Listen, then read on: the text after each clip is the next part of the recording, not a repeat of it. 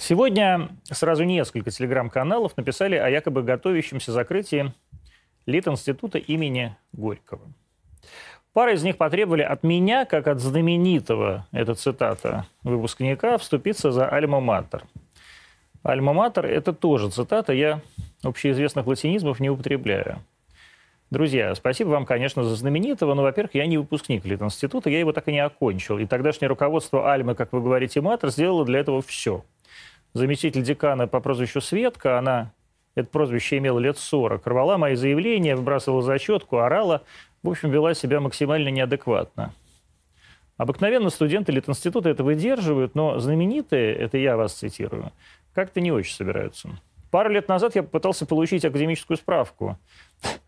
Но мой коллега, которому была поручена довольно простая спецоперация, еле унес из Литинститута ноги. Во-вторых, сегодня Министерство культуры, а ему вроде подотчетен Литинститут, уже выступило заявлением, что никто Лит закрывать не планирует, а просто, возможно, чуть-чуть его подлатает. Чуть-чуть. Ну а почему чуть-чуть? Чуть-чуть-то. Вот что я помню про Литинститут. Помню, как бесцеремонно и гадко тогдашний ректор Есин издевался над студентами. Помню сумасшедших преподавателей, заставлявших по 10-11 раз пересдавать какую-нибудь историю античности. Ну уж Отчислите, чего пересдавать? Помню ужасное, похожее на афганский притон общежития. Я как-то зашел туда, сдав эту античность, уже комиссии. На пятерку, кстати, кажется, сдав. Так вот, поднимаюсь на этаж младших курсов, а там посреди туалета, двери в которой были распахнуты, как и вся общежитская жизнь, сидит моя однокурсница Ася Крюкова из города Ленинграда. Голая сидит в луже говна. Говно в туалетах там обычно хлестало прямо из унитазов, и никого это ничуть не смущало, вообще не интересовало. Администрация совершенно этим не заботилась, как и тем, что в столовой она еще тогда вся была сдана под какой-то музыкальный клуб. Нельзя было жрать. То есть люди там травились пачками, чуть ли не насмерть травились. Как и тем, что и выпускникам, и студентам совершенно нечего было делать в жизни и все были бесполезны, не обучены совершенно никакой профессии. То есть выпускника Литинститута тогда вообще нельзя было взять ни на какую работу. Он не умел вообще ничего. В отличие, скажем, от выпускника журфака. Не знаю, как сейчас, но что-то я не вижу в стопках резюме у себя на столе ни одного литинститутского выпускника. Литинститут мог бы стать самым модным, самым желанным, самым знаковым творческим вузом. Он таким и был когда-то в 50-х, 60-х годах 20-го уже столетия. Туда могли бы идти толпы, чтобы научиться писать сценарии, диалоги и нон-фикшн, что там сейчас человечество потребляет в диких количествах. Но все идут в Авгик, в многочисленные школы кино, их в Москве уже черт знает сколько. Но в Литинститут, не, не знаю, не идет, по-моему, никто. Если зайти на сайт этого богоспасаемого учреждения, то ошеломленный гость узнает, что там до сих пор пытаются вести семинары те самые литераторы, что вели их 50 лет назад. Евгений Борисович Рейн, например, Олеся Николаева. И все так же без толку. Никому не приходит в голову позвать туда крутых модных писателей, драматургов, поэтов. Литинститут так и застрял в той самой луже, где сидела голая моя однокурсница Ася Крюкова – выкрикивая ругательство в мой адрес, потому что я все же сдал эту историю античности. Сдал и забыл. А Литинститут так в ней и остался, в этой античности, как и любая альма, прости господи, матер. Может, пора уже сделать из архаичной альма-матер современную школу. Вопрос только в том, кто это сможет сделать, кому это по плечу, и кто ему в этом поможет. Боюсь, что все же всем проще все это закрыть, переселить Долгопрудный в Институт культуры с глаз долой. И никто, никакие знаменитые, как вы говорите, выпускники за ус не вступятся, потому что никаких знаменитых выпускников просто уже не осталось живых. И все же это было прекрасное время. Сегодня Татьянин день, вот мой второй курс в этом самом общежитии на этаже младших курсов улицы Добролюбова или Руставели, черт его знает, даже не помню. Вот где-то там, у двери, в, двер, в дверном проеме, вернее, стою я. А драматург Максим Курочкин, вот я вижу, прекрасный Сандрик Родионов, тоже драматург. А, пожалуй, все, что осталось из литературного института от литературы. Я желаю, тем не менее, все-таки родному вузу выбраться а, из этой ямы и вернуться в какую-то прекрасную человеческую жизнь, ради которой он когда-то в 30-е, кажется, годы был создан, и который он несколько десятилетий прожил. Давайте на отбивку идем.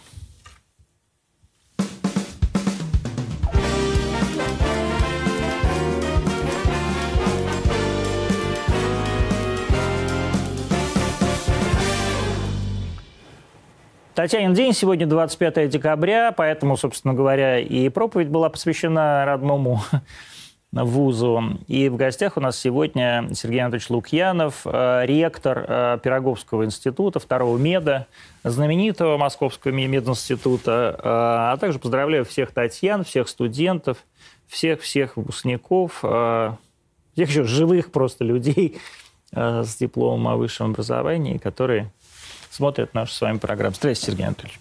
Здравствуйте. А как вам ректором-то работается?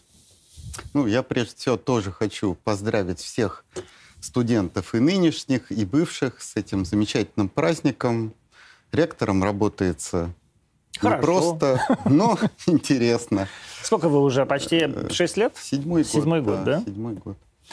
А, я помню, было такое интервью, где обсуждалась такая чехарда ректоров э, в Пироговском институте. Действительно, это была такая чехарда. Вот с чем эта чехарда была связана? Мне трудно судить о причинах, но э, второй мед долгое время возглавляли такие академики известные, как Лопухин, как Ерыгин. И дальше, видимо... Академики э, Российской Академии Медицинских Наук, да? Российская Академия Медицинских Наук. Или но, даже... Там? АМН тогда Нету называется. сомнений в том, что Лопухин был великий ученый и очень хороший ректор, и дал мощнейший импульс развитию университета. Но менялись эпохи, времена. Э, это сложно было адаптироваться такому консервативному, серьезному учреждению. И, по-видимому, вот такая смена поколений вызвала такой момент, когда не удавалось закрепиться ни одному ректору. Не удавалось почему? Время. То есть, как бы это была такая турбулентность, связанная. Вот я читал какие-то коррупционные скандалы, что-то там связанное с, с какими-то стройками там и так далее. Или это было а, просто люди не, в руководстве не понимали вообще, что делать со вторым медом? Вы знаете, так единым словом не скажешь. Каждый имел свою какую-то историю, все равно все это были люди значимые, люди известные, люди с э, большим опытом, и каждый по своей причине, э, сказать, ограниченный срок э, оставался в роли ректора. Но такая турбулентность, конечно, сказывалась отрицательно. Команды менялись вместе с ректорами, и это вызывало определенные проблемы в жизни университета. Поэтому в какой-то степени стабильность, она для университета является сама по себе благом. А, да, является? Вот, условно говоря, вы поступили на биофак, был деканом Гусев, я так думаю, и закончили был деканом Гусев. А, причем поступили у нас, как я помню, с 57-й школы. Да. Вот декан Гусев, который был деканом биофака, по-моему, лет 35, это было благо для биофака? Ну, знаете, вы хотите, чтобы я давал оценки коллегам, которые мне трудно давать. Я тогда был студентом. Но я знаю, что и те, кто раньше меня учились, и те, кто позже, элементарно находили работу и возглавляют сейчас институты, лаборатории по всему миру. Это вот та реальность, что университет в непростых условиях, там как раз начинались перестроечные дела, продолжал создавать элиту МГУ. научную. Когда МГУ. вы говорите университет, вы имеете в виду, что да, тогда был один единственный университет. Да. Ну, вот, Академик Фролов учился. был тогда, наверное, ректором. На... Нет, нет, Хохлов, по-моему. А, думаете, Хохлов. Да? Потом был Садовничий. Нет. После Хохлова был кто-то, по-моему, Фролов как раз. Потом уже был Садовничий. Это я пропустил. Да. Ну, хорошо. Как вы э, э вообще, вот вы же научный работник, да? Из 57-й школы, биофак.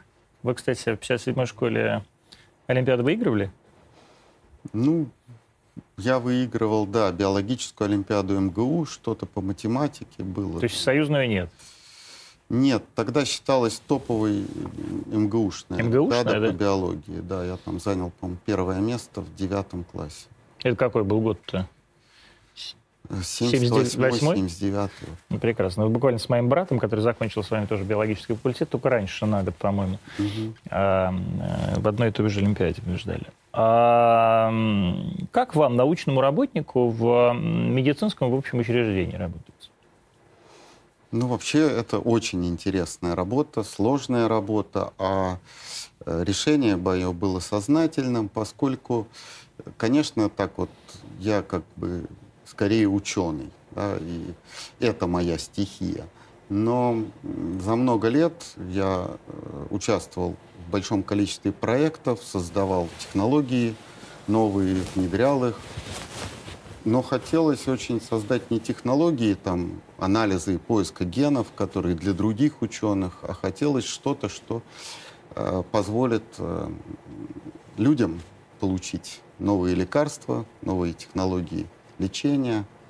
И ко мне пришло понимание, что э, для этого необходима сцепка со здравоохранением. То есть вот ученый в лаборатории, врач в клинике, а между ними наблюдается некая пространство, которое очень слабо заполнено. И вот практическую реализацию можно делать только совместно. А университет — это и научный центр, это и крупный медицинский центр. У нас три своих клинических базы, э, две детские, одна э, герматологический научный центр. А я рассматриваю себя как некий мост. Я много лет работал в лаборатории, и я хорошо понимаю, что такое научная разработка, но я могу слышать и медиков, которые видят этот мир по-своему, они видят те ограничения, которые есть э, и которые невозможно игнорировать. И вот это взаимодействие позволяет двигаться вперед конструктивно, то есть создавать не нечто, а то, что можно будет применять. Чем первый метод отличается от второго? Или второй от первого? Как угодно. Ну, то есть пироговка от сеченых. Ну, давайте так. У нас все учатся по единым стандартам. Мы э, работаем в таком едином правовом поле. Но, конечно, есть определенные какие-то, не знаю, нюансы. Э, Может быть, я думаю, что наш вуз более такой открытый, расположенный там, к студентам, взаимодействием. Я непосредственно веду переписку, отвечаю на все вопросы в сетях, встречаюсь. И ну, тут какие-то, наверное, характерные личные нюансы сказывают. Но это, допустим, вы отличаетесь, там, скажем, от ректора Сеченовского института. А есть ли э, какое-то принципиальное отличие? Ну, там, условно говоря, всегда традиционно, например, третий метод был стоматологическим методом, да? Вот в чем отличие все-таки первого от второго? Вы понимаете, вы меня ставите в неловкую Почему в ситуацию, неловко? Потому что Возможно, у вас есть какая-то хочется, специализация. Как бы говорить о том, чем мы хороши, но я понимаю прекрасно, что первый нет. Это замечательный вуз, и, и у него есть э, научные институты мощные, и клиники замечательные. Ведь вуз — это прежде всего школы. Вот э, школы, которые были созданы давно или не очень давно, но которые пронизывают вуз э, и по времени, и в пространстве. И, конечно, у каждого есть свои вот такие замечательные сообщества хирургов или оториноларингологов или ученых. И они разные, потому что были разными их создатели.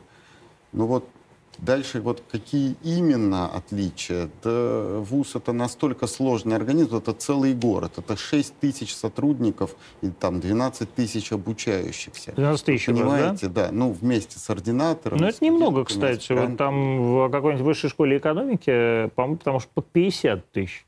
Она Нет, там всю Москву мы- заполонила, высшая Антон, школа экономики. Если мы возьмем еще и тех, кто проходит у нас дополнительное ну, профессиональное будет 20, образование, да. то, конечно, будет еще плюс 10 тысяч. Но все-таки я считаю, что это... Я опять же читал вот в вашем интервью, что вы очень, э, ну то есть вы стали номером один по конкурсу, да, по, э, ну по крайней мере в интервью коммер- газете «Коммерсант» э, вы говорили о том, что второй мед стал номером один по, по медицинским, среди медицинских специальностей по конкурсному отбору. То есть... Ну, это отдельный год.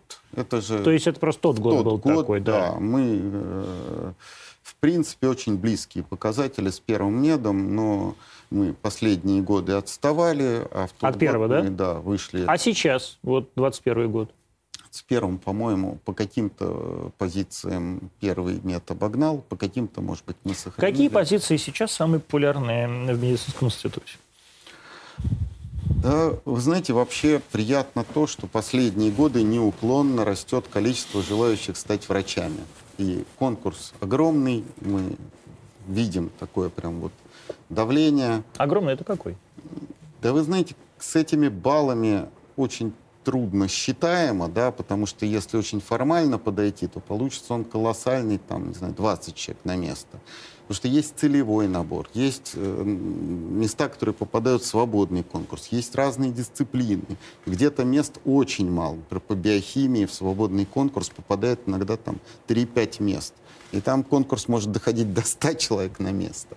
Но э, понятно по количеству заявлений, которые мы получаем, там, оно измеряется многими тысячами и неуклонно год от года возрастает mm-hmm. общее количество заявлений и желающих учиться. И это очень приятно. Вот медик стал популярной профессией. А была не популярной?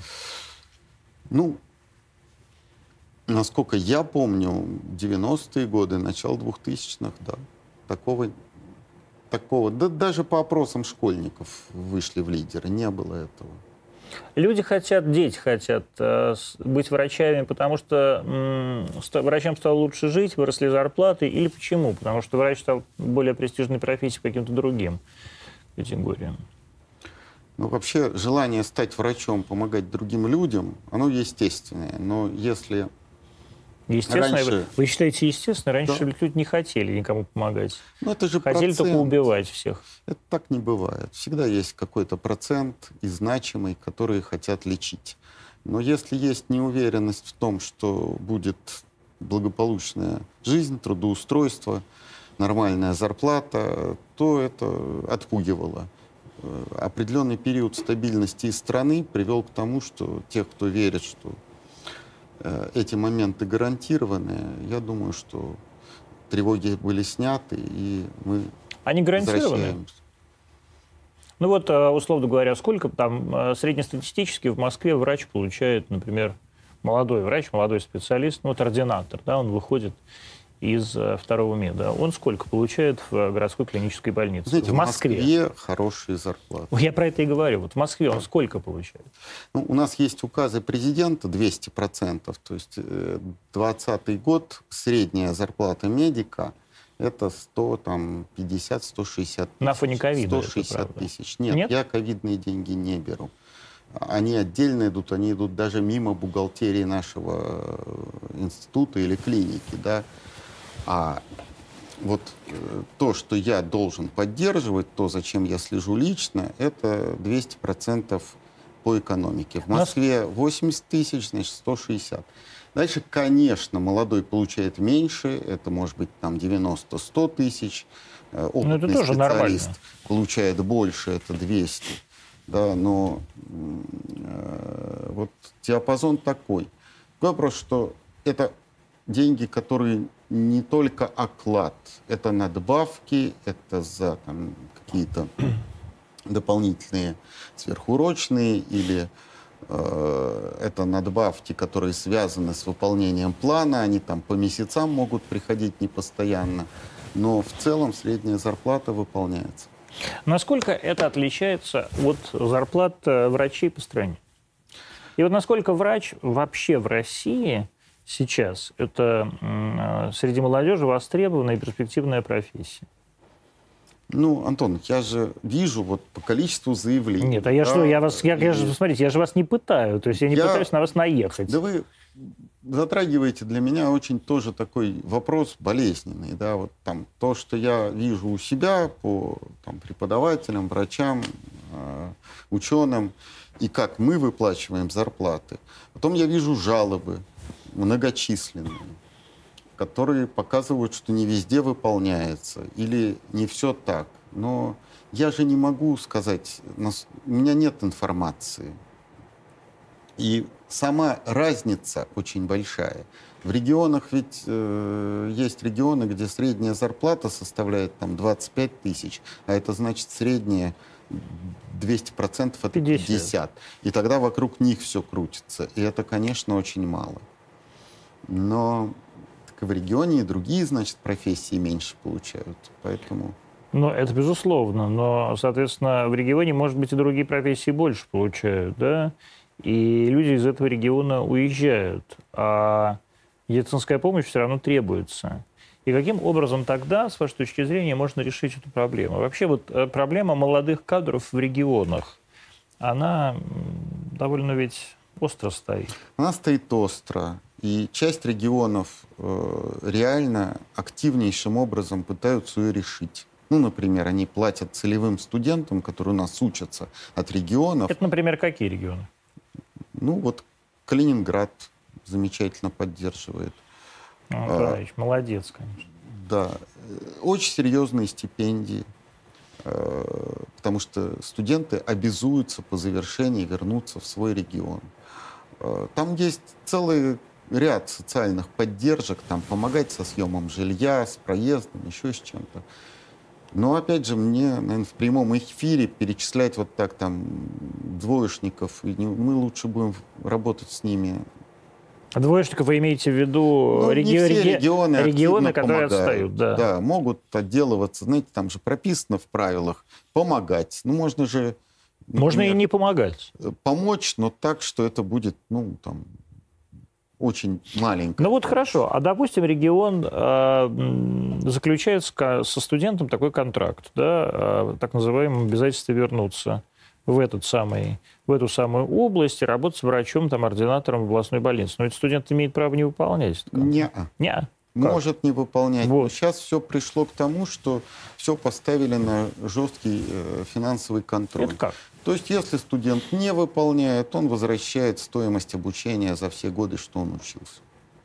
Ну а и а что, его через суд будут? Через суд. Да? Мы уже начали. И как? Есть успешные судебные э, дела?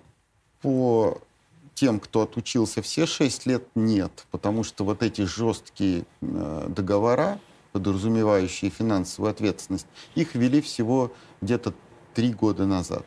Но по тем, кто бросил учиться или не справился с учебой последние два года, у нас уже есть. То есть вы судите еще тех людей, которых сами отчислили? Да. Ну как, вам не стыдно? Нам стыдно. Ну, не я придумал этот закон, нас обязали. Я Но вы считаете это справедливым? Возражал. А вот, например, э, вот студент э, действительно э, прекрасно закончил вуз. Шесть лет проучился. И получил множество предложений здесь, в Москве. Вы считаете справедливым его судить за то, что он отказывается на мизерную зарплату возвращаться в регион? Но он же подписал контракт. Ну, мало ли, и что он поступал подписал по той квоте, которая была ему предложена. И обычно по этой квоте проходной балл ниже. То есть иначе бы он не поступил. И за него государство 6 лет выплачивало деньги. Я здесь проблем не вижу. То есть справедливо? Ну, я считаю, что... Меня вообще этот вопрос сильно мучил так внутренне. Я ведь отнес, отношусь к тому поколению, которое закончило в 85-86 год. Институт, да. Бесплатно, а потом масса, я, э, так сказать, моих сокурсников отправились э, на работу в Америку, в Европу. И получилось, что Советский Союз э, проспонсировал развитие науки, спец... образования специалистов, будучи не самой богатой страной, проспонсировал, но никому же не пришло в голову, что если человека приглашают в Америку, он должен оплатить образование или та компания, или тот институт, который приглашает к себе на работу, а ну, ничего, что спортсменом. А ничего, что тогда мы все платили не пойми какие налоги и получали по 120 рублей. И все была уравниловка. И, возможно, эти, это то, что у кого-то дети, и то, что вы учились и в 57-й школе, и э, в Московском государственном университете имени Ломоносова, на биологическом факультете, а, это лишь плата вашим родителям за их труды и плата вам за ваши таланты. И вы совершенно не обязаны а, компенсировать были государству эту плату? Нет, я так не думаю. Я думаю, что э, не конкретно мои родители, а э, наше государство представляло тогда государство-корпорацию, которой все э, жители могли рассматриваться как э, сотрудники этой корпорации. Был совет директоров, который перераспределял деньги на развитие корпорации, в том числе на инвестиции в будущие э, знания, в будущие кадры. Но эта корпорация была отдельно от других стран. Она жила по определенным законам. И те низкие зарплаты, которые платились, они ведь сопровождались довольно серьезными социальными гарантиями. А вот я про это и говорю. В вот виде они бесплатной вот медицины. Бесплатного образования. Ну, скажем так, точно не рассчитывалось на то, что потом люди будут работать. Ну, точно, естественно, странах. не рассчитывалось, потому что мы были под железным занавесом. А Да, потом этот железный занавес это открылся. ситуация- Вы считаете, вы считаете, что а, свободу а, в 91 году надо было выкупать, как а, крест- крепостные крестьяне в 61 году выкупали? Ну, опять же, вы подменяете слово «свобода». Вы получили образование. Да. Вот я получил Да. образование. Меня приглашает американская фирма. Если зарплата, которая там платится, велика, я сам выкупаю диплом. Если не... Ну, вы же спортсменов Ну вот, почему-то подождите, выкупаете. спортсменов вы кто-то выкупает, кто-то не выкупает. Все, все, зависело, все зависело от времени, в какой, в какой ситуации эти спортсмены находились. Если мы посмотрим советские времена, то все тоже было не совсем так. Но в данной ситуации я вас конкретно спрашиваю. То есть вы считаете, что а, вот эти социальные гарантии, которые а, шли довеском к абсолютно мизерным а, заработным платам в стране в среднем, а они еще, то есть как бы как буквально крепостные крестьяне. То есть надо было еще за эти социальные гарантии доплатить, если ты хотел а, при возможности из России уехать. Зарплаты-то были, Антон, у всех мизерные, а Нет, ну- уезжали-то единицы. Ну, То уезжали единицы. Ну, вот смотрите, виду, сколько у вас, сколько у вас с вашего биофака уехало. Много. Вот. Значит, не что- единицы. Нет, ну, в масштабах страны-то единицы. То есть миллионы людей, которые этого конкретного образования не получили, востребованного на Западе, мы фактически за их деньги кому-то дали возможность уехать. Ведь э, зарплаты были ровно низкие у всех. И потом, давайте оставим этот переходный период. Понятно, что в него страна не могла войти, продумав каждый шаг. Но прошло много лет. Ну и сейчас мы имеем образование бесплатное с полной возможностью уехать. Для кого-то. Ну вот для того Для же тех- МГУ. Для тех, кто, А- кто получил 400 на ЕГЭ. А то, что мы говорим про э, целевых студентов, то, конечно, мне вот весь этот контракт, э, целевой набор не нравится как ректору. Я бы предпочел вернуться к системе распределения. Да ладно. Конечно. То есть вот все-таки вам нравится крепостное право? Дело не в крепостном праве, а в том, что здравоохранению необходимо планировать распределение специалистов. да. То есть больница заказывает специалистов. Вот заказывать специалиста за- на старте за 6 лет до окончания, да еще и ординатура там бывает 2 года, такой горизонт планирования не очень хорошо и у студента могут сильно поменяться планы, и у региона. А как вы себе представляете А вот вот, если, это, вот вообще например- эту процедуру? Вот, э, вот распределение в нынешней ситуации, когда свободное перемещение, когда нет прописки и так далее. Как вы себе представляете вообще уже возможность не на всю жизнь. Это Нет, хорошо, не на всю- 2-3 года. Не, отлично. Человек, э, А который 2-3 года вы заставляете человека, который получил диплом, еще и наверняка за свои деньги, кстати, а вы предлагаете его отправить как в армию. Антон, опять.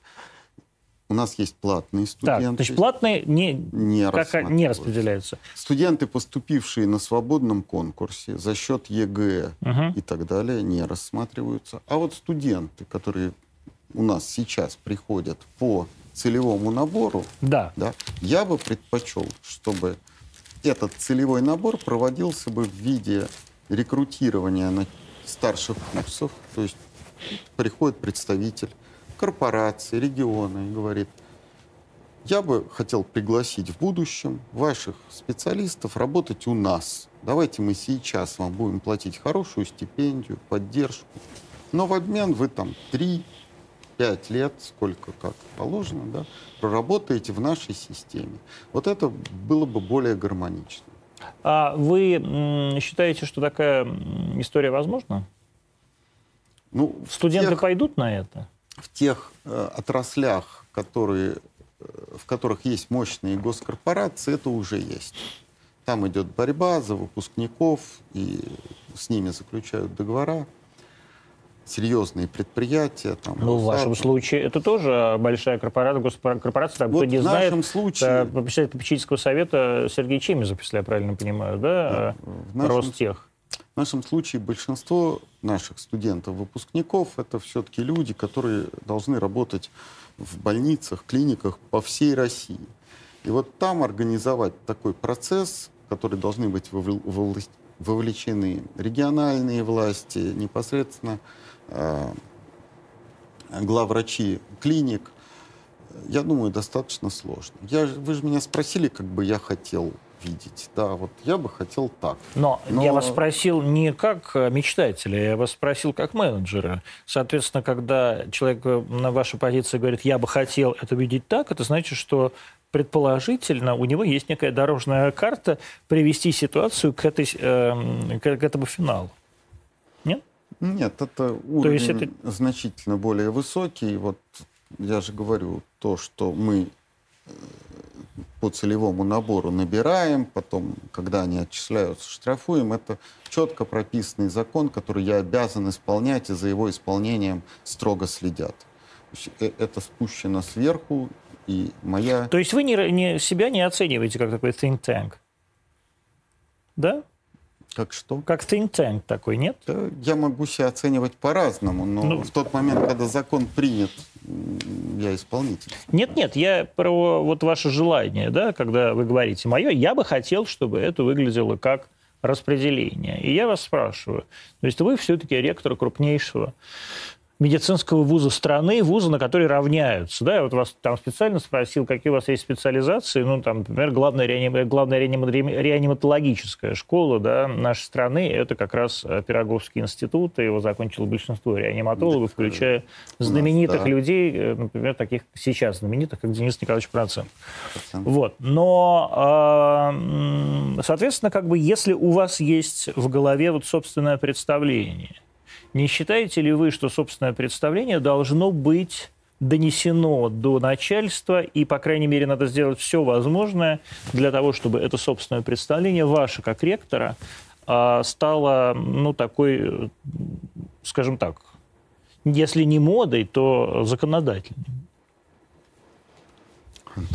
У нас есть совет ректоров, Почему вы все на кого-то сваливаете? Нет, я просто описываю ситуацию. Что значит донесено? Да, ну я реально... Ну, совет, совет ректоров возглавляет да. его садовничий. Ну, Нет, хорошо. Есть уже... несколько советов ректоров. А, да? Один садовничий, другой Петр Витальевич Глыбочка, медицинских вузов. Только медицинских вузов 46 минздравовских и примерно столько же моновских. Да? Это сообщество с разными А вы Минздравовский? Мы Минздравовский, да с разными точками зрения, с э, разными представлениями, где идут дискуссии. Вот я сейчас э, вам высказал свою точку зрения, но она может очень серьезно отличаться. И, я понимаю, но вы свою точку зрения отстаиваете или так, вы просто я ее... ее высказываю, но не отстаиваю. Почему? Вы академик, вы, защит... вы защитили столько... Нельзя объять необъятное. Неужели у вас нет в привычки уже отстаивать точку зрения? Нет, нет. Нет. Вы знаете, мир очень быстро меняется.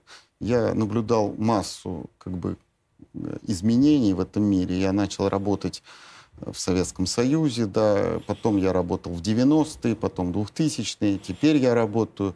И все-таки главным для меня было это производить научные знания, сейчас там образовывать людей. А рамки, в которых я это делаю, они вторичные, я приспособлюсь к любой. Э, мне как бы нужно, чтобы э, были правила игры, я в них нахожу оптимальную конфигурацию, в которой производится. То есть работа. вам удобнее, чтобы кто-то вам рассказывал, как вам жить?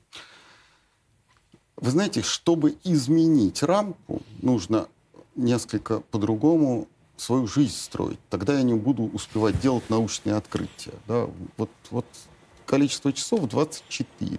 Кто-то умеет заниматься общественной там, деятельностью, продвигать идеи, есть политические партии. Я умею делать открытия. Но при этом вы ректор, вы Да. Все-таки возглавляете э, действительно огромное научно-образовательное учреждение. Соответственно, от вашего мнения, от того, как вы лично выстраиваете рамки, зависит судьба э, десятков тысяч людей, других и молодых людей, их будущее. Вам не кажется? Ну, Или вы предпочитаете отдать что- это на э, мурашко? Ну, во-первых, я исхожу из того, что начальство всегда знает больше, чем Господи! Это абсолютное правило, потому что больше информации, больше контактов, больше представления о планах. То есть начальство всегда Да. право. Оно не право, оно знает больше. Да? И поэтому оно, мое мнение, может учитывать или не учитывать, исходя из большего объема знаний. И То есть вы правда считаете, что министр здравоохранения обладает большим объемом знаний, чем вы? по планам ре- реорганизации и оптимальной траектории, конечно. Конечно. Это, у меня в этом нет сомнений. Нет сомнений. Да. Вы хороший чиновник, да? Не знаю, что сказать на ваш вопрос. Надеюсь. Как бы. Это все-таки не я должен А хороший ректор? И опять же, надеюсь. Я считаю, что это студенты и сотрудники. Ну, у вас же есть своя точка зрения. выборы. Я, вот, там, условно говоря, я бы вас спросил, у вас а, достойная докторская работа, диссертация? Вы бы как ответили? Тоже надеюсь. Нет. Вот тут я Тут у вас нет знаю, сомнений. да. Вот, Да. видите? А может быть тогда... А вам не кажется, что нужно тогда заниматься тем, в чем вы уверены, а не в том, чем, на что вы надеетесь? Ну, просто вы некорректно ставите вопрос. Если я буду говорить, я уверен, что я хороший ректор, ну, это будет Но вы же уверены, что вы хороший позиция. доктор наук? А потому что это не общественная деятельность. Я защитил диссертацию, я могу, так сказать, описать, в чем состоят разработки, открытия, что, какие возможности они дали ученым. И у меня есть экспертное заключение да, на это. Масса рецензентов по статьям. Поэтому здесь ответ, он не является дискуссионным. А как То есть там- чиновник там- я то- прохожу через процедуры раз в пять лет выборов. Да? Ну вот я их Как последнюю ректор, да. прошел э, как ректор, да. В 21 году, наверное, Э, да? Вот буквально, да. Летом, да. Ну, в этот момент, можно сказать, что на фоне тех кандидатов, которые были, я набрал больше голосов, значит, я Намного лучше. больше. Ну, заметно больше, да. Это была реальная конкурентная борьба, или это были такая, такая была какая-то иллюзия борьбы? Я просто вот действительно серьезно спрашиваю. М, Я не очень понимаю, как вообще устроена сейчас выборная система ректоров. Вот, например, извините, я чуть подробнее задам этот вопрос. Вот, например, сейчас э, мою знакомую Наташу Починок, да, которая была ректором РГСУ, отстранили приказом министерства, министра образования от э, должности а, ректора. При этом она была выборным ректором. Вот насколько выборы и а, назначения, они действительно друг от друга отличаются, насколько выборы ректора неэффективны. Но опять это сложнейший дискуссионный вопрос. Вот мы в какой-то момент пошли по пути, что там директора научных учреждений избираются, ректора университетов. И в этой процедуре есть э, к ней много вопросов, потому что провоцируется некий популизм. Да? Ты же на голоса опираешься. Вот, скажем, на Западе у меня один из моих учеников стал директором э, института медицинского, биомедицинского. Там есть наблюдательный совет, который рассматривает кандидатуры. Это, У них это люди, которые оплачивают э, работу этого. Приходят кандидаты, говорят, мне, чтобы сделать хорошо, нужны такие-то ресурсы, полномочия. Даже торговля идет. Потом его ставят директором. все лаборатории в тот же день подают в отставку, он кого-то оставляет, кого-то заменяет. Да? И это такая вот очень динамичная система. Вот в наших условиях государственных учреждений, наверное, выборы являются неким компромиссом. Потому что когда давление чиновников может приводить к тому, что будут назначаться какие-то люди, которые, ну, по соображениям, что ли, лояльности или еще чего-то, будут они по профессиональным, здесь есть риск. Когда на выборах будет побеждать человек, который слишком популист и... Государство всегда может его... Да, здесь есть равновесие. В принципе, я, хотя и выборный ректор, но при определенных но при этом нарушениях меня могут э, как бы Да мне кажется, даже могут и без нарушений сейчас отстранить, нет? Могут, но сложнее. Сложнее.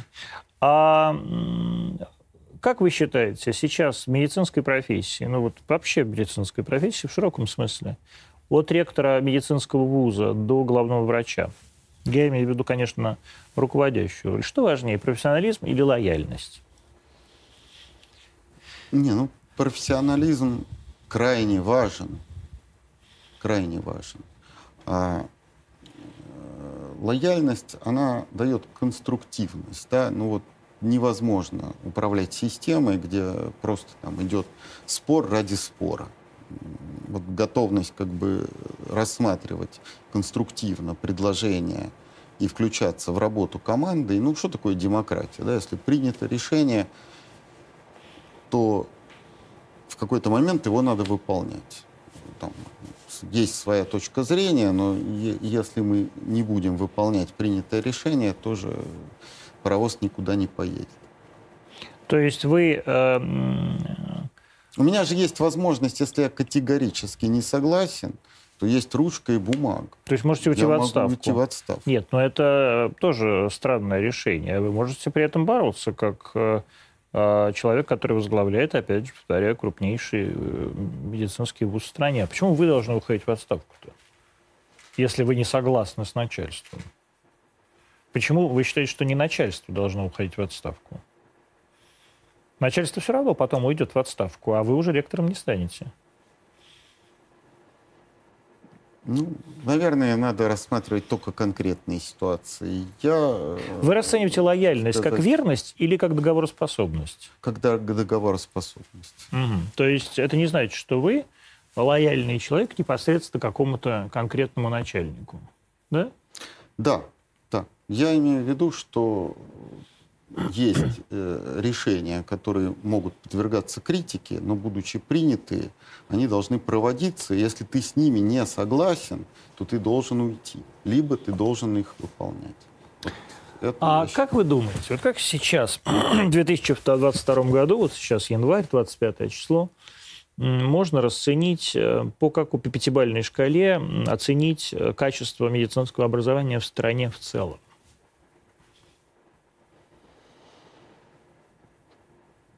Вот вы такие вопросы задаете. Такие, да. Как школьнику, да. Э, Нет, это вы себя чувствуете как школьник. Да. Я задаю вам вопросы как ректору. Как ректору, да. Но вы же понимаете, что я тот самый еще чиновник, да, который, отвечая на этот вопрос, э, подвергает э, вопросу, ну как вот, если я оценю Но... низко, Нет, ну то есть, безусловно... Вот, но я все-таки я... отвечу, давайте так. Э, у нас то, что я вижу по московским да, нашим университетам, у нас... Их три сейчас. Да. Очень серьезные школы, да, и в них э, опыт колоссальный заложен.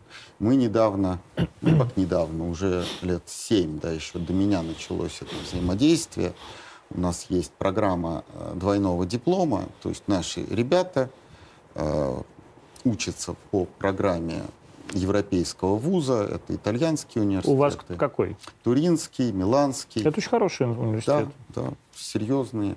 Вот. И э, при этом они поступают, сдавая внутренний, уже поступив к нам, они сдают экзамен э, который позволяет им стать студентами. У нас гармонизированы программы, при этом при работе над этими программами я не могу сказать, что мы подстраивались. Итальянцы очень серьезно подтянули свои программы под наши.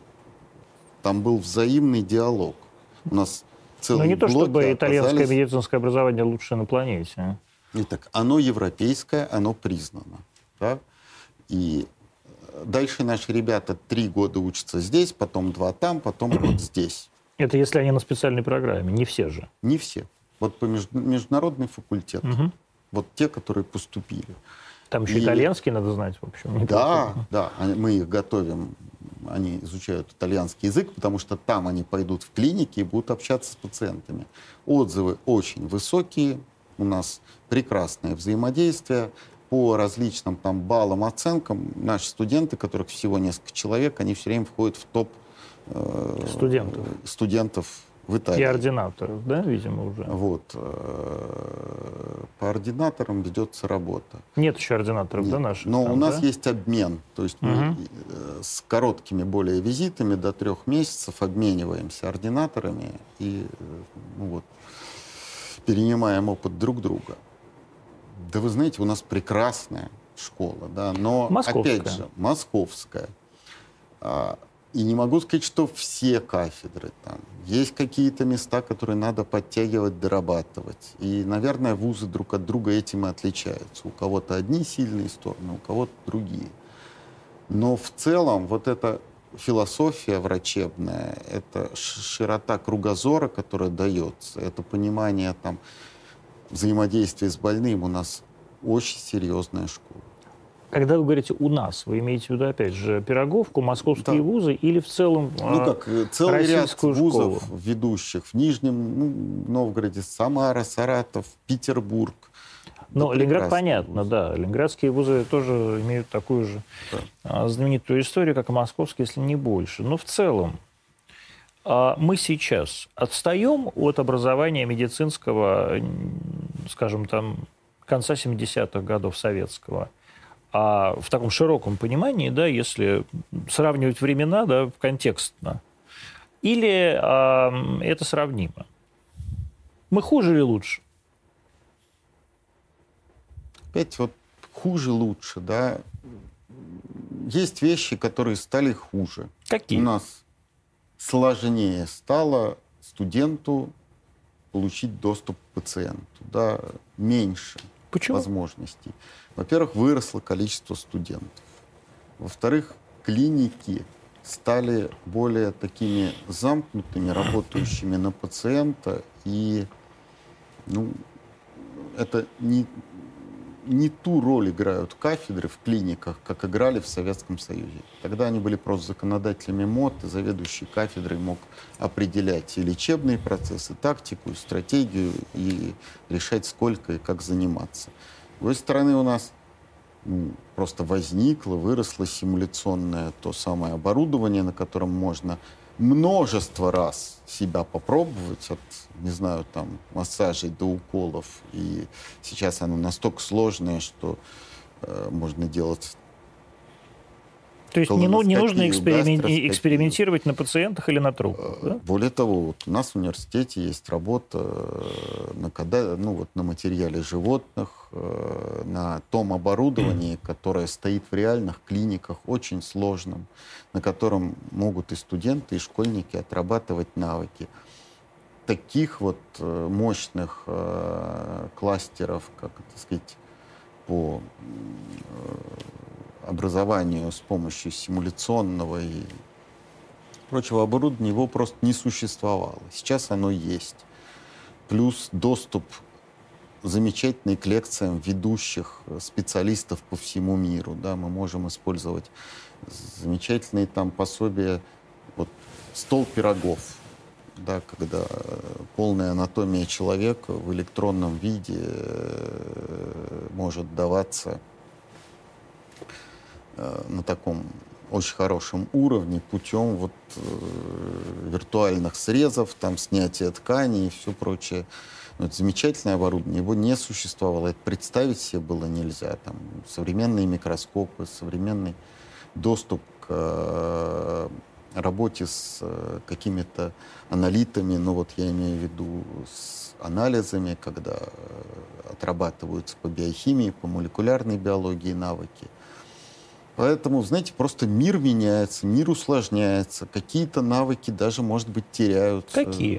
Ну, ну вот отношение, человеческое отношение врача к пациенту, хуже стало или лучше? Мы делаем все, чтобы этот навык не потерялся. Это хорошо, но по личным ощущениям, по наблюдениям, вот люди, которые выходят из медицинских вузов сейчас, они м, похожи на врачей э, из советских кинофильмов? Хотя тоже советская кинофи- кинофильм – это некая романтизация, да? Ну, я-то пожил в Советском Союзе. Ну, я тоже немножко. Поэтому э, я и детей уже к тому времени, ребенка имел, и бился об ту систему, как рыба об лед, пытаясь получить направление в Москву, э, которая выбивал угрозами э, жизни врачу. Для... Да ладно? Да. Вы угрожали прямо врачу? Да. За что? Ну, потому что мне нужно было спасать ребенка. Своего. Для этого нужно было попасть в больницу. А квот не было. А вы в Подмосковье, что ли, в это время? А я в Подмосковье жил. Вот, поэтому давайте так. Все люди разные, и они всегда будут разными. И где-то вы встретите полное понимание, а где-то равнодушие. Так было и так будет. А, но вот я каких-то принципиальных изменений не чувствую. Вы при этом, я в одном из ваших интервью тоже, по-моему, в том же самом в «Коммерсанте» читал, что э, ну, такое ваше отношение, я в этом с вами совершенно солидарен, э, что изменилось, э, изменился возраст взросления. Да? То есть, как бы, человек, взрослый человек, в нашем с вами, там, в вашем поколении, в моем следующем поколении – это бы считалось абсолютно инфантильностью. Да? То, что сейчас происходит, то, что человек может учиться бесконечно, да? Э, считать себя абсолютно молодым человеком до 35 лет, э, что мне, мне кажется ужасно смешным. Вот. А сказывается ли эта инфантилизация общества на работе врачей молодых? Трудный вопрос, да. Я вот э, первый раз столкнулся с этой инфантилизацией, когда, наверное, мне было поменьше 30, 27. Где-то я попал в 90-м году? Да, и вот обнаружил, что ребята э, в Европе значительно младше ощущаются, чем наши. Да? И я тогда удивлялся, потом я понял, что это связано с тем, что биологически так настроена система, что если благополучие жизни возрастает, то и детство растягивается, потому что только ребенок способен постигать новое. У нас э, сейчас есть вот такое ощущение инфантилизации, но все-таки оно, наверное, присуще первым курсам. Вот э, в ходе взаимодействия с э, преподавателями на реальных клинических базах, э, я думаю, что идет взросление. А, что такое молодой специалист? Все-таки вот у нас большинство выпускников идут в ординатуру. То есть это вот... Ну а куда же им еще идти? В аспирантуру? Ну, значит, это уже... Ну да, значит, они уже не врачи. Они попадают э, непосредственно в клинике, когда они становятся самостоятельными врачами, уже, наверное, старше 25 лет все это уже достаточно взрослые люди. Опять же, с нашей с вами точки зрения, с точки зрения наших поколений, с точки зрения нынешнего поколения, 25 лет – это прямо дети. Вот у меня сейчас все работают, они ведут себя как в детском саду, по 25, по 27 лет. Мне хочется каждый день уже их расстреливать и выкидывать из, из седьмого этажа своего кабинета. Ну, знаете, я все-таки большую часть своей жизни руководил научными коллективами, да, и руководил достаточно успешно, поэтому, наверное, вы меня и пригласили. И вот э, то, что я для себя понял, что ученые это дети, потому что э, ребенок, он несет творческое начало. И поэтому при взаимодействии с ним это надо понимать. То есть любой, любой ученый это ребенок? В ученом очень сильная часть, если вы Эрика Берна читали, вот про три составные да. части личности, вот для ученого характерен сильный ребенок. И... То есть всегда должен быть этот элемент неожиданности по отношению к миру, да, чтобы что-то открыть. То есть ожидание, ожидание открытия да, да. необходимо. И это, это присуще ребенку, об этом писал Берн. А, и тем не менее, вот вы говорите, чем жизнь становится лучше, тем более инфантильным становится процесс, Дет, процесс взросления. Да, да? А вы действительно считаете, что жизнь стала лучше?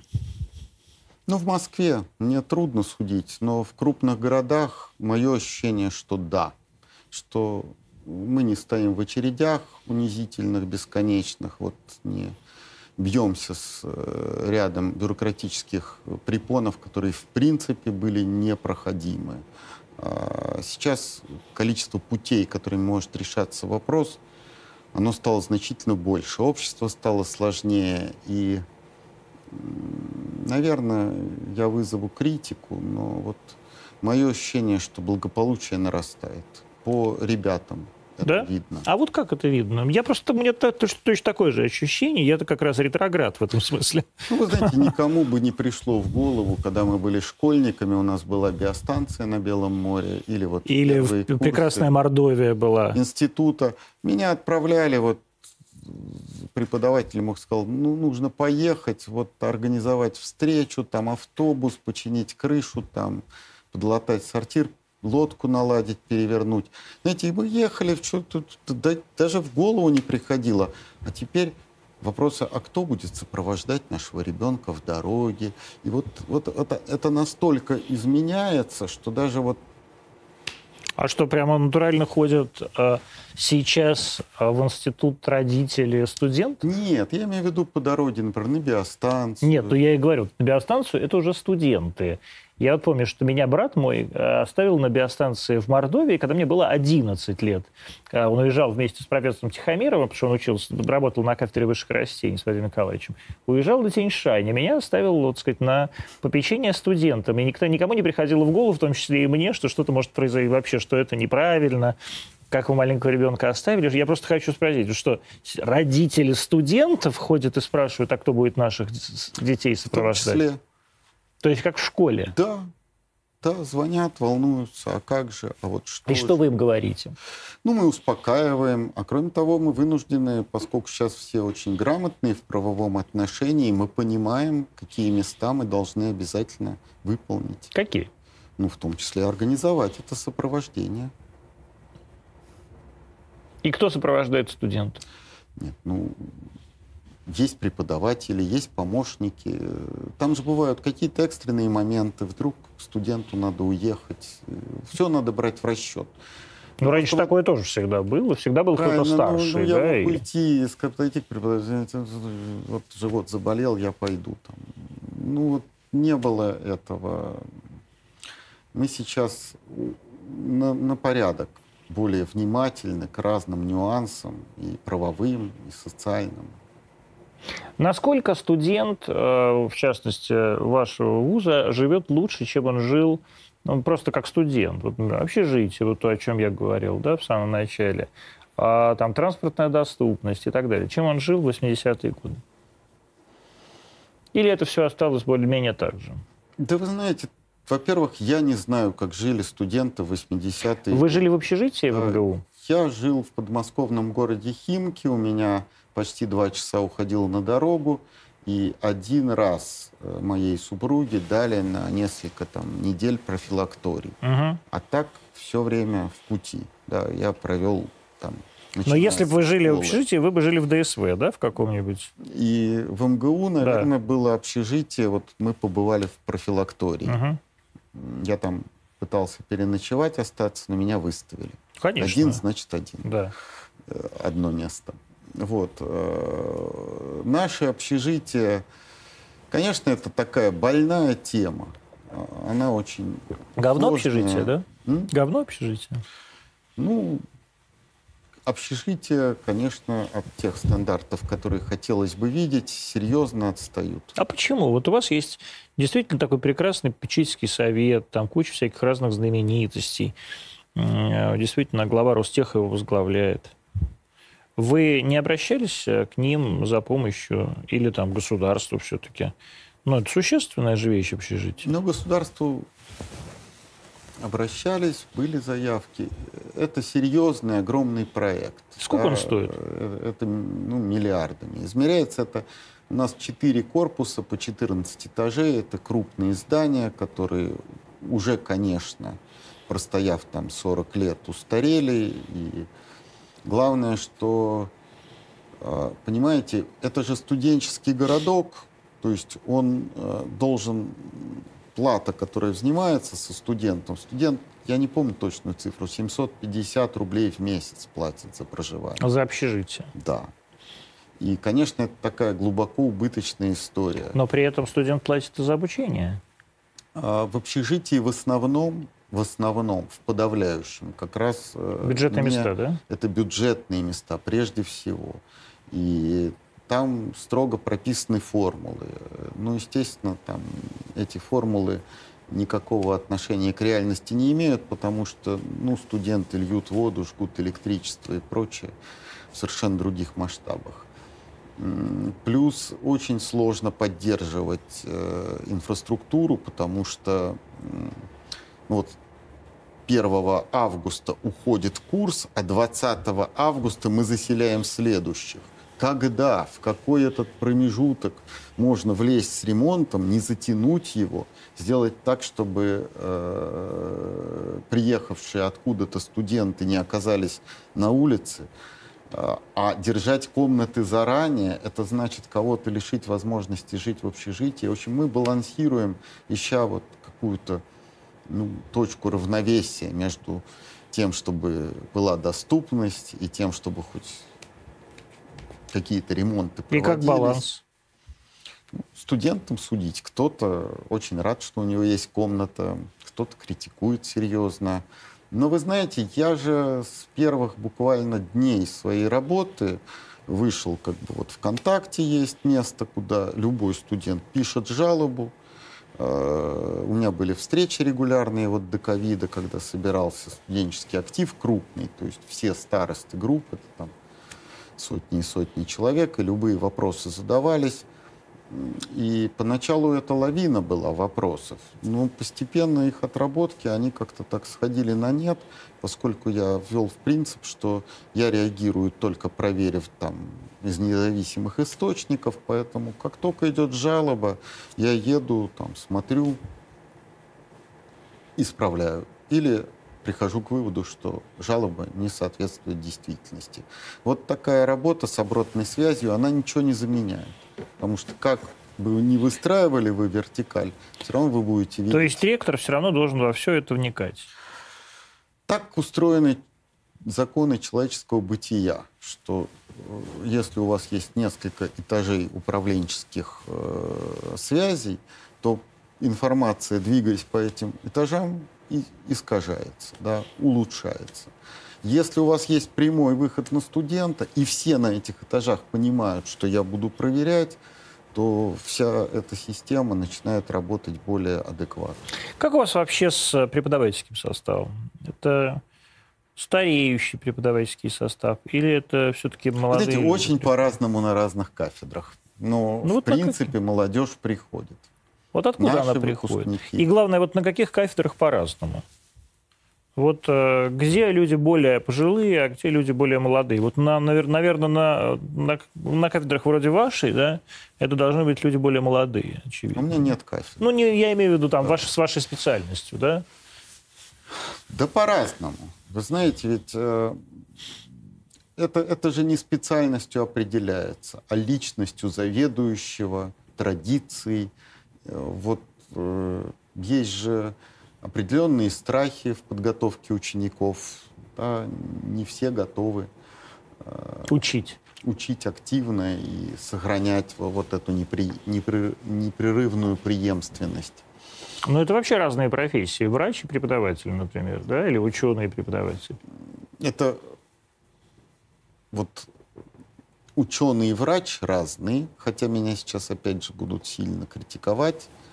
А преподаватель, врач, пожалуйста. Ученый, преподаватель, пожалуйста. Конечно, но... Действие такое более гармонично. Хотя, конечно, тоже. Нет, я просто к тому, разное. что кто-то э, готов посвятить всю свою жизнь э, работе в своей лаборатории, а кто-то готов э, сидеть с заведующим кафедрой. И это не всегда одно и то же.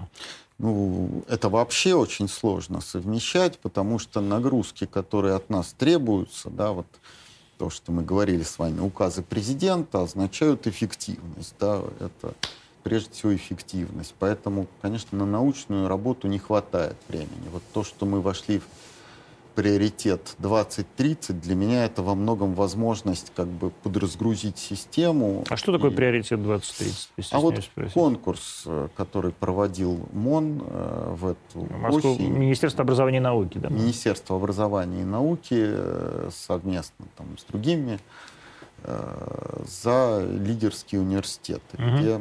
При том, что вы подчиняетесь Минздраву там ведомственная принадлежность э, не, не, играла, не играла роли, это просто любой вуз в этом мог участвовать. Очень интересный был конкурс, где предлагались проекты развития университета на ближайшие аж 10 лет. То есть это такая программа серьезная, глубокая.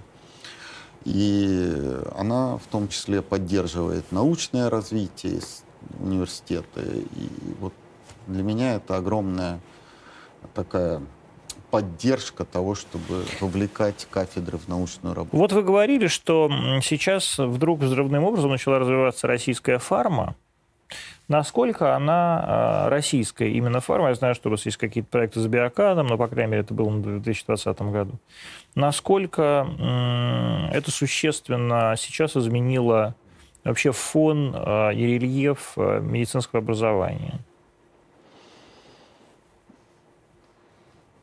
Ну, медицинское образование – это то, что касается биомедиков, вот, технологов, да, тех, кто э, это прекрасные места для трудоустройства. Там хорошие зарплаты, очень интересные проекты. И вот у нас есть медико-биологический факультет. Это, несомненно, заинтересованность. Он какое-то время терял э, желающих на поступление. И сейчас это поддерживает не только это, не только это, и мы стараемся его модернизировать, улучшить, там, осовременить. Но, на мой взгляд, это скорее повлияло на науку. То есть вы же понимаете, что сколько ученый не будет стараться разрабатывать что-то, если нет заказчика, который проверит, э, Качество. который будет на этом зарабатывать, который это внедрит, э, для которого это вопрос жизни и смерти, качества и так далее, это все будет на полку ложиться. И появление в России таких заказчиков э, делает э, работу ученого просто намного более осмысленной. И в этой связи, как вы оцениваете перспективу появления в России частных фундаментальных университетов с большим каким-то эндаументом? Ну, как там, Лига Плюща, конечно. Да, ну, там основное, основное, основное количество западных, ну, скажем так, англоамериканских университетов – это частный университет. Да, от Оксфорда до Принстона. Да у нас тоже есть частный университет. Ну вот, институт. тем не менее, э, насколько, насколько вы считаете, что частные инвестиции и, соответственно, частные такие фонды могут э, организовать действительно большое системное образование в России. Знаете, Антон, скажем так, я думаю, что текущее состояние дел в мире э, носит настолько уже эфемерный, временный характер, что ну, ближайшие 10 лет нас будут занимать другие. С вопросы. этого места поподробнее. Ну, вы же понимаете, что вот я же работал в Америке, да, я хорошо понимаю, почему там, там тот же биотех, наука на такой высоте. Почему? Потому что есть э, возможность э, генерации настоящих денег, да, из ничего вот оно распространялось по цепочкам и поддерживало массу всего. И там работа компании во многом зависела от бюджета NIH, который, в общем, государственный. И даже когда вам кажется, что что-то частное, оно в основе своей подразумевает госзаказчика. Угу. Просто это так красиво и ловко закручено и переплетено. И, и замечательно работает. Но, э, на мой взгляд, напряжение по долгу, по соотношению между потреблением, там, производством и так далее, оно выходит в критические фазы. И, как я вам и говорил, я видел много перезагрузок за свою жизнь и ситуаций. Мы будем на какое-то время вот ваш вопрос потеряет смысл. Ну, Он вот... характерен для стабильно развивающейся системы. Я понял. Значит, нынешняя система нестабильна. А к чему это приведет? То есть что, какие будут следствия вот в этой нестабильности системы? И какую систему конкретно вы имеете в виду? Вообще всю мировую? Я имею в виду мировую систему. Ну, с чем это связано и что, что для нестабильной системы э, характерно, с вашей точки зрения?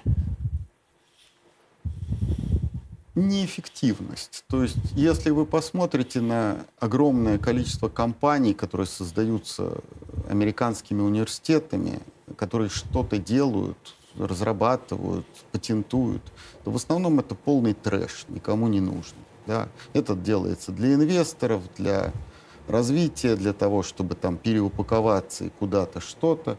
Я на все это насмотрелся и со мной вели переговоры, а как бы это продать России, да, и, и я послал тогда их. А почему? Двухтысячные. Ну, потому что трэш зачем? Нам нужен. Ну, красиво звучало. Вот. У нас тут не просто технология, а компания с комплексом. Вот. И все это можете себе позволить, знаете, как вот на когда идет поток энергетический, там масса питания, на нем все разрастается на удобрениях. Когда это истощится, то будет куда более рациональным взгляд. Вот то, что работает, то берем, а то, что не работает, вот ну его. А, и то сейчас есть... наши ученые мыслят пока так. Я пока... Наши русские вы имеете? И русские в том числе. Вот ученый сегодня хочет видеть, как он придет на работу, что-то изобретет, и потом создаст компанию, а его компания будет стоить миллионы долларов, а он ее продаст и на этом заработает. А, а на самом деле как? А на самом деле я думаю, что э, вот там через 2-3 года этот вопрос будет не актуален. Почему? Почему именно через 2-3 года?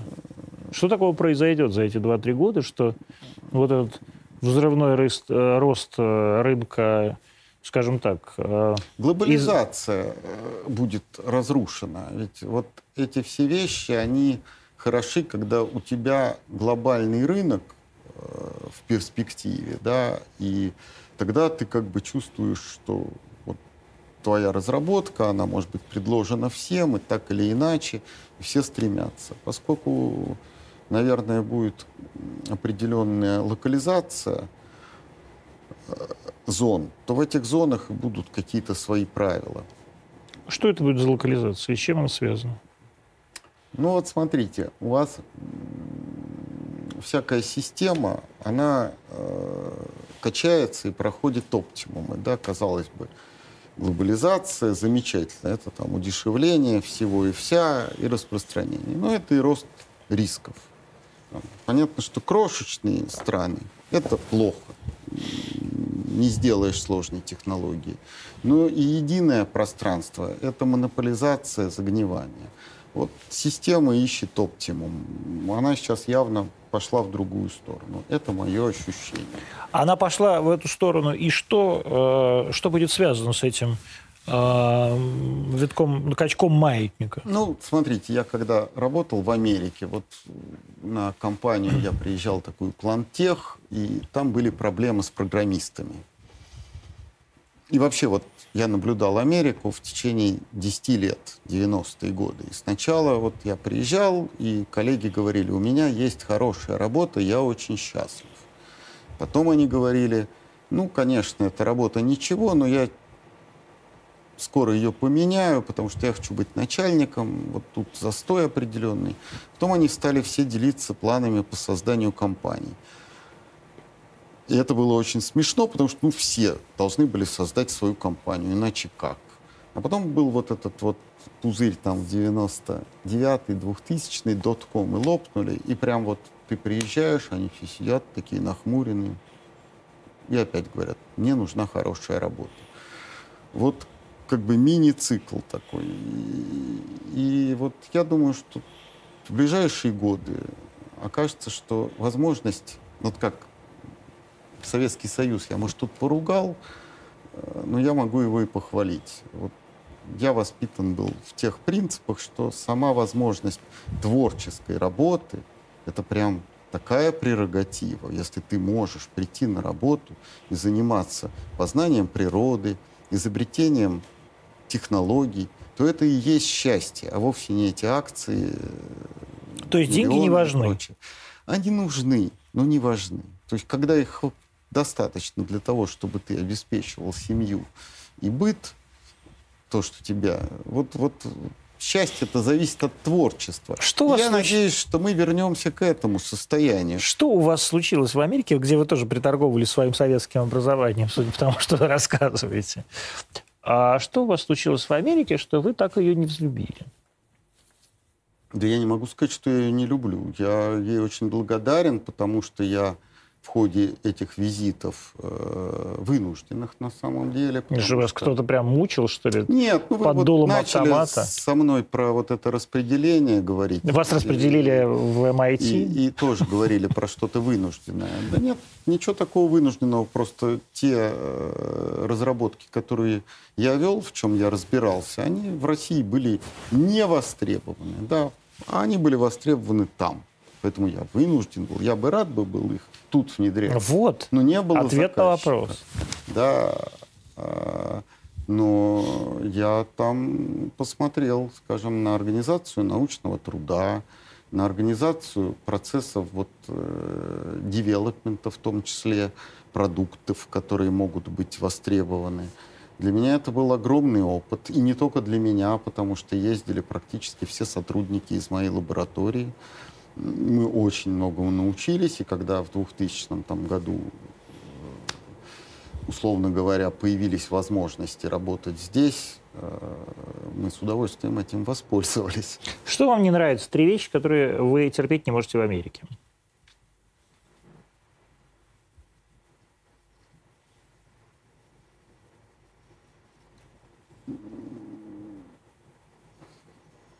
Несоответствие описываемых успехов реальности. Мне всегда там было тяжело, потому что я говорил, вот это я умею, это я не умею. Мне говорят, да ты чего, да как же так? Ну так ты вообще себя не продашь. Я говорю, ну я же не товар, а что же ты еще? Да, ну вот такая вещь мне не нравится. То есть, как пела Алла Борисовна Пугачева, в горький час, когда смертельно не ведет, говорю, что ведет все, все равно, да? Вот э, они преувеличивают. И это норма, и трудно подстроиться, потому что если ты говоришь так, как привык, ты оказываешься внизу. А заставить себя преувеличивать очень тяжело, поскольку ну, вот, психологически хочется говорить Понятно, то, что значит, правда думаю. Вранье.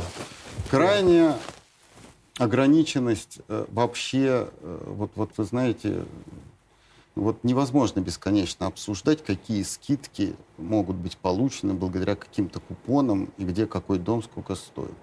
Это ну, имеет интерес, но какой-то ограниченный. Мещанство. Мещанство.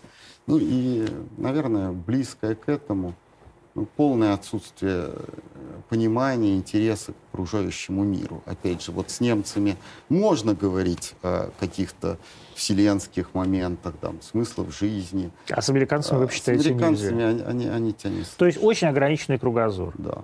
А что хорошего? Три вещи, которые вам нравятся в Америке. Бешеная энергия, вот э, готовность э, бороться, добиваться. Целеустремленность. Целеустремленность. Энергичность, да. целеустремленность. И третье?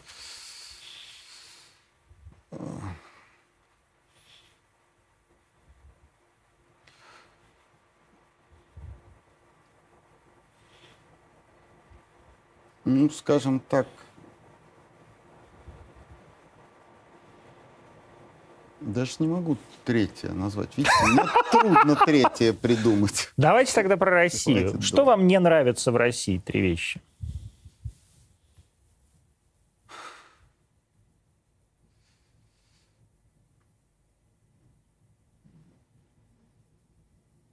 Ну, в России мне очень сложно бывает а, с тем, что у нас э, недостаточно ценят инициативу, скажем так.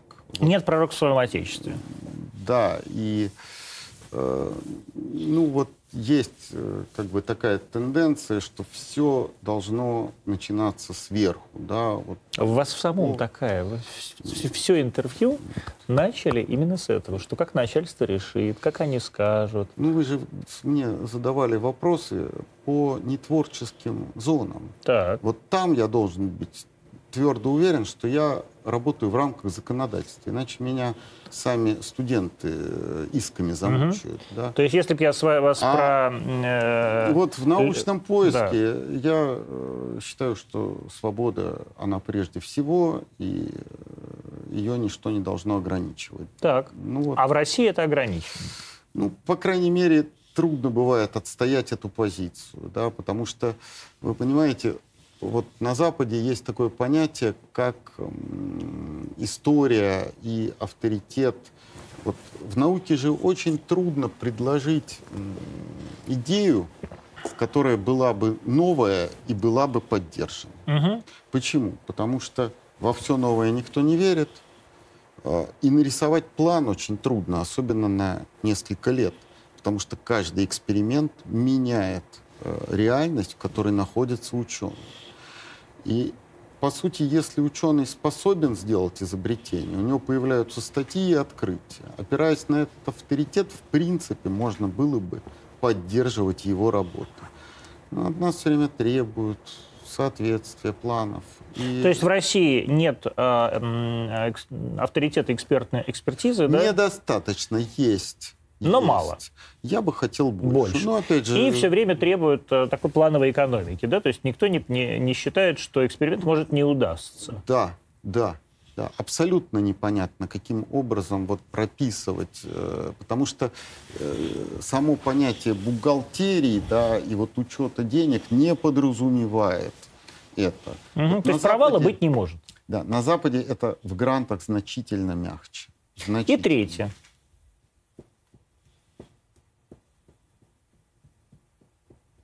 Ну, такими вопросами, конечно, лучше заранее думать, да, Антон. Э, мне вообще Россия очень нравится. Поэтому а я, я вас спрошу живу. под конец. А вы хотите, чтобы я рассказывал? Хорошо, значит, про Америку что... вы не сказали, значит, э, два, Мне нашли два... Не нравится. Да, давай. А вот а что вам в России нравится тогда, давайте? Три главных главных достоинств России, почему вы живете все-таки здесь и работаете здесь, и руководите здесь ведущим медицинским вузом? Вот то, что мне сейчас вот прямо нравится, да, это очень высокая свобода. Вы считаете Россию да. очень свободной страной? А, это, я бы сказал, запредельно свободная страна по возможности высказывать там свои мысли, по возможности заниматься тем, чем тебе нравится, по а, тому, как мы можем дискутировать, по тому, как мы можем воспитывать своих детей. Это вы считаете, мы э, более свободны, чем Америка? Конечно. Почему? Ну, у меня есть э, друзья, которые живут в Америке, которые даже боятся своих детей, потому что если их дети транслируют в школе то, что они услышали дома, то могут быть большие неприятности. А вот у меня такой проблемы нет. Это как пример. Угу. Вот. Кроме того... Так, свободная страна. Очень свободная, да. Что еще? Вот те рамки, на которые я жаловался, правил, да, они вроде как существуют, но при этом как в России всегда жесткость законов э, компенсировалась необ, необязательностью их исполнения. Очень многим это не нравится, но я понимаю, что э, загнать э, все многообразие жизни, жизни в рамки закона, правила вообще невозможно. Вот как ни старайся. И поэтому проще сделать люфт такой. Он, он на самом деле куда богаче, чем вот это бесконечное уточнение. И я этот люфт всегда чувствую. Между э, законом и исполнением? И тем, как реально, да, организованная жизнь. Вроде вот нельзя, но так надо. Ну ладно. И это хорошо. Вот ну, мне комфортно. Так, и третье. А вот все, что я говорил, мне не нравится в Америке, только в обратную сторону. Угу. У нас народ имеет широчайший кругозор, большой интерес Вы правда к истории. Так считаете? да, ну, по крайней мере, тот круг, с которым я здесь общаюсь, по сравнению с тем кругом, Может, вы просто в неправильном Америке. кругу э, оборачивались в Соединенных Штатах? Ну, как это были тоже, в том числе, русские уехавшие, я не знаю, Ну, да, вот которые просто- просто пожив иммигранты. несколько... Ну, вот пожив несколько лет, э, вот они как-то очень начинают быть озабочены вот этими вопросами, которые, мне кажется, все-таки неинтересными. У нас есть такие разговоры в коллективе, но а- а их не может не быть. Но они как-то вот долю какую-то маленькую А вам не кажется, что просто это потому, что здесь вы свой, а там вы чужой? И если бы там вы были свои, и были бы американским профессором, э, закончившим э, одну из лучших э, школ в Америке, вы бы не говорили о купонах. Знаете, у меня были разные опыты общения с американскими профессорами. Вот, например, я, будучи молодой руководитель, приехал к американскому профессору и договорился с ним, что мы сделаем проект, в котором первый автор будет сотрудник из моей лаборатории, потому что идея наша, а воплощать будем на его базе. Он сказал, да. После этого, когда работа была сделана, и я увидел проект статьи с первым автором из его лаборатории, я спросил его, ну как же так? Он сказал, вы знаете, я пересмотрел все свои e-mail, записи. И не нашел. свои. Я не знаю, о чем То есть он вас просто говорите». кинул. Конечно. Вот, э, То есть он просто жулик. да, это... Я к тому, что вот еще один момент. Нас приучили здесь, что слово куда больше стоит. Поэтому я долгое время в Америке не мог привыкнуть, что Слово не Слово стоит ничего. ничего не значит, если нет росписи и бумажки. И вот Владимир Владимирович Путин, судя по всему, тоже никак не может привыкнуть к тому, что слово американское ничего не стоит, уже 20 лет добивается от них этого исполнения. А, друзья мои, Сергей Анатольевич Лукьянов, э, ректор Пироговского мединститута, был сегодня у нас в гостях, 21.26, и мы вынуждены с вами прощаться, потому что через ровно одну минуту мы должны освободить свой эфир на РТД. До встречи, до завтра, увидимся в 20.00, как всегда, на всех наших носителях. Пока.